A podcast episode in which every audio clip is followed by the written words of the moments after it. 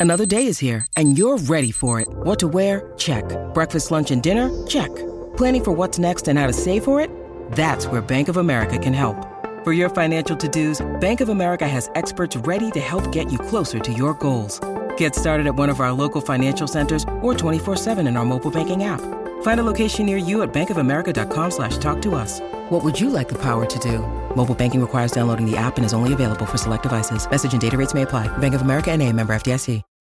When you need mealtime inspiration, it's worth shopping Kroger, where you'll find over 30,000 mouthwatering choices that excite your inner foodie. And no matter what tasty choice you make, you'll enjoy our everyday low prices, plus extra ways to save, like digital coupons worth over $600 each week. You can also save up to $1 off per gallon at the pump with fuel points. More savings and more inspiring flavors make shopping Kroger worth it every time. Kroger, fresh for everyone. Fuel restrictions apply.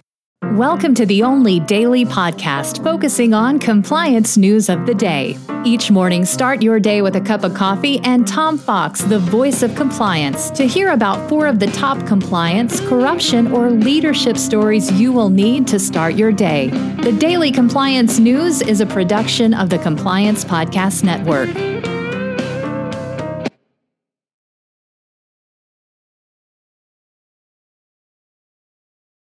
The Daily Compliance News for October 1, 2021, the Manning Brothers edition. We're going to save that story for the end, and all of today's stories come from the Wall Street Journal. First up, Morgan Stanley and Interactive Brokers face federal scrutiny in Venezuela probe. Federal authorities are scrutinizing two U.S. trading giants and the financial advisors who handled the accounts of a businessman under investigation for allegedly helping a former Venezuelan oil minister launder billions of dollars. Morgan Stanley, Interactive Brokers, and several financial advisory firms manage large sum accounts for Venezuelan businessman Luis Mariano Rodriguez Cabello, who is under investigation for his role in allegedly helping to conceal some of the $2 billion in questions in question within the U.S. financial system.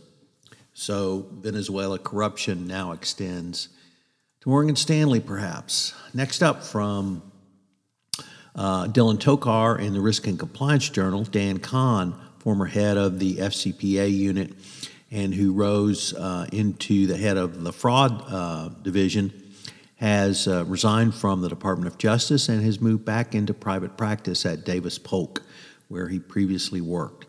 So if you ever had the chance to meet Dan Kahn, he's really one of the good guys.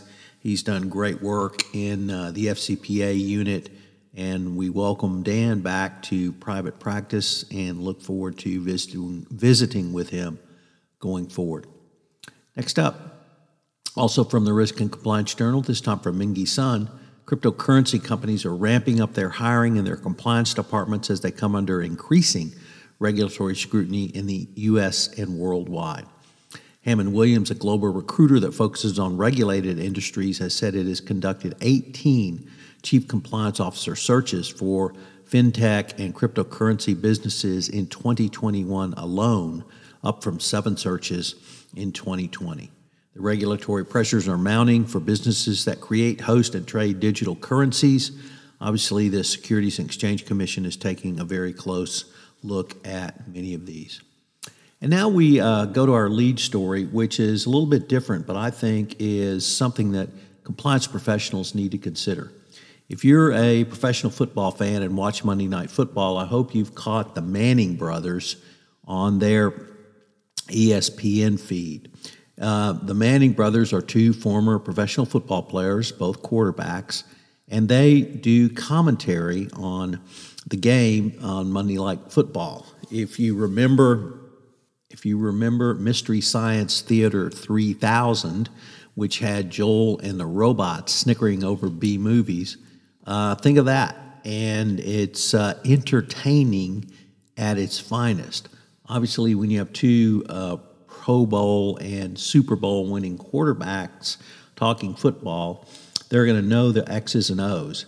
And as brothers, they have a, a great chemistry uh, between them. It's pretty easy to see who's the big brother and who's the little brother. But the point for the compliance officers is perhaps you could use this as a way to engage employees. Uh, if the Manning brothers can drive more traffic to Monday Night Football, perhaps you can drive more traffic and engagement in your compliance program. Think about it. The Daily Compliance News is a production of the Compliance Podcast Network and a proud member of C Suite Radio. Thanks so much for listening. I hope you'll join me again tomorrow.